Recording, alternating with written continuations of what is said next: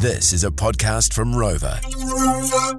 All right, welcome back into the program. Well, Beef and Lamb New Zealand has joined forces with leading red meat exporters Alliance Group and Silver Fern Farms to launch innovative beef and lamb meal vending machines in China. To talk more about this, we're joined now by Beef and Lamb New Zealand's global manager of New Zealand Red Meat Story, Michael Wan. G'day, Michael. How are you? Yeah, good. Thank you, Dominic. How are you? Yeah, good. This is an interesting initiative, isn't it? Uh, there's two pure box vending machines in Shanghai, and uh, they'll be serving what exactly? Well, they'll be serving convenient and nutritious, ready to eat meals that feature you know, New Zealand premium grass fed beef and lamb designed for busy Chinese consumers.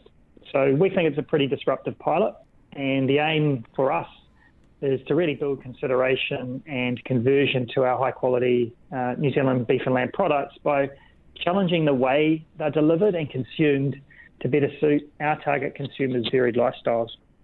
And so, what we've got here is sort of traditional Chinese ingredients and flavours, um, you know, infused with Western food trends. It's a bit of a, a, a sort of a, a melting pot, if you excuse the pun. Yeah, that's right. And it's really off the back of the research that we've been doing in market, which tells us that Chinese conscious foodies um, are really interested in cooking and eating more westernized dishes, but lack the know how. And so, what we've done is actually fused traditional flavors with uh, more westernized methods of cooking to deliver what we think are pretty, pretty high profile and delicious meals that um, they're going to enjoy. Uh, six different recipes for consumers here. Yep. So we've worked with a well-known chef based in Shanghai, and together we've created three grass-fed lamb meals and three grass-fed beef meals. Um, and so, for example, you know we've got grass-fed lamb shoulder with nectarines and pilaf, uh, and you know sort of grass-fed beef and beef sirloin with chili mint, black rice. Just a couple of examples. And so what we've gone for is more of a premium offering. And so, you know, rather than using traditional white rice or noodles, um, which may be familiar for consumers over there. We've actually gone for more more premium uh, ingredients um, like black rice or quinoa or certain grains, um, along with really super fresh. Um, fresh sort of salad orientated ingredients. So we're really happy with how they've come out. We we tested them with a bunch of people before we put them in the vending machines, and so we've made several tweaks over a period of time to create what we think is really good. Well, they sound uh, bloody delicious, to be honest. Um, these vending machines will be located in uh, Shanghai's top business districts, where I guess you're looking at those time poor consumers. Yeah, that's right. Um, you know, people coming out at lunchtime or, or even after work, uh, having been in the office most of the day, know, they're looking for convenience, um, and so we've we've tapped into this ready to eat. It's a chilled offering, so the machines are all you know kept at an optimal temperature in a chilled format. So the meat's all cooked um, prior, it's chilled down, it's um, combined with these these beautiful salad ingredients and made available ready to eat. Um, but we've seen research that's showing that you know ready to eat, ready to cook, or even ready to, to heat is a growing trend in China, and there's a lot of investment going into these um, these channels. So we've jumped on that uh, and are combining you know what we offer and what we think is fantastic in terms of an eating experience with the convenience that these consumers are looking for. Yeah, and a really good way to uh, expand the knowledge, I suppose, and uh, recognition of our um, red meat products into that particular market.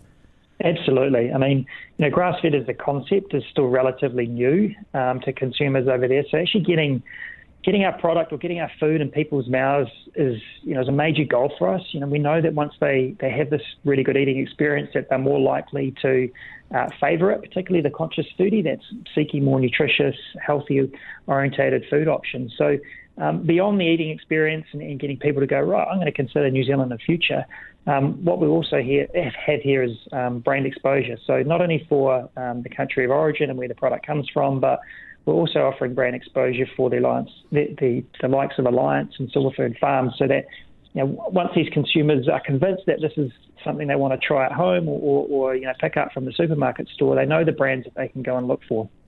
Yeah, good idea. And uh, also, the uh, this is under the uh, Taste Pure Nature banner, isn't it? Really, which is that uh, campaign that's just seen so much traction in various parts of the world. Yeah, that's right. So, country of origin is a really important um, factor in the way a consumer chooses uh, the food items that they're going to buy and consume. So, um, we know that we've got some pretty pretty good attributes in the way we produce our grass-fed beef and lamb, and we just need to get that message in front of people um, more and more to help convince them in future that this is something they should consider. So we do that through the Taste Pure Nature Origin brand, which creates that foundation and context for which you know, brands like Fern Farms or Alliance or even ANZCO, for example, and others can be considered by consumers in those retail store environments. Now, I know that obviously Shanghai is the first port of call for this uh, initiative, for these uh, vending machines, but um, there must be, I mean, if it's successful, I imagine that it's something that would be very popular in many different parts of the world, and uh, I could see it working here in New Zealand. Who wouldn't want to go to a vending machine for lunch and get uh, some, you know, lamb or, or beef? And, uh, you know, that sounds pretty good. Oh, it does. I mean, we're, we're really hopeful. I mean, this is a commercial exercise, so, you know, all of the ingredients, the process, all of this has been stepped out in terms of the commercial cost. So um, those partners that we're working with on this uh, are looking to make you know make some money from it, um, see if this is a, a, real commercial channel for them, um, and if, if, it's successful, then you know we can run with it. We can implement more machines, uh, you know, look to do different types of meals, things like that. So. Um, just early early stage, we've been working with a online meal app and delivery service. So they create meals, um, sell them online on their on their application, and people you know go and click and buy them and have them delivered uh, within 30 minutes.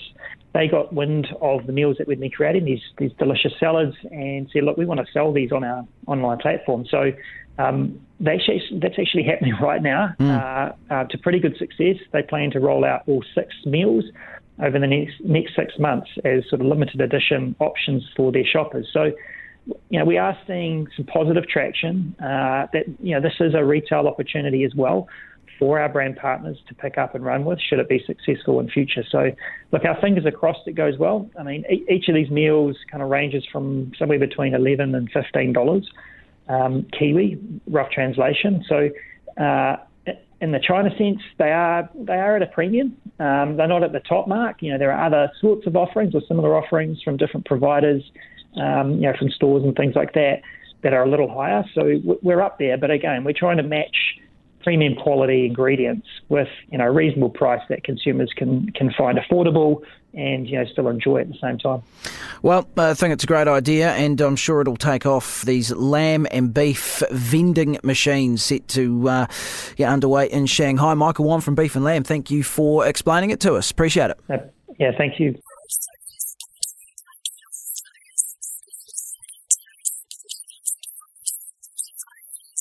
Well, it's official livestock exports by sea will cease next year. The government's passed a bill to ban them. Ag Minister Damien O'Connor says the ban will protect New Zealand's reputation for world leading animal welfare standards, but National and ACT did not support the bill. Uh, Mark Cameron from the ACT Party says uh, officials warned the ban will cause an economic loss to rural communities. And uh, Nicola Grigg, National's animal welfare spokesperson, says the ban is disproportionate and is ideological. It signals as well economic pain for farmers and consumers. So uh, the ban kicks in on the 30th of April, although livestock exports by air will still be allowed due to shorter travel times. That is the show for today. As always, thanks for your company. Don't forget to check out netspeed.net.nz. Unlimited rural broadband from $99 a month. Mark and Leah up next.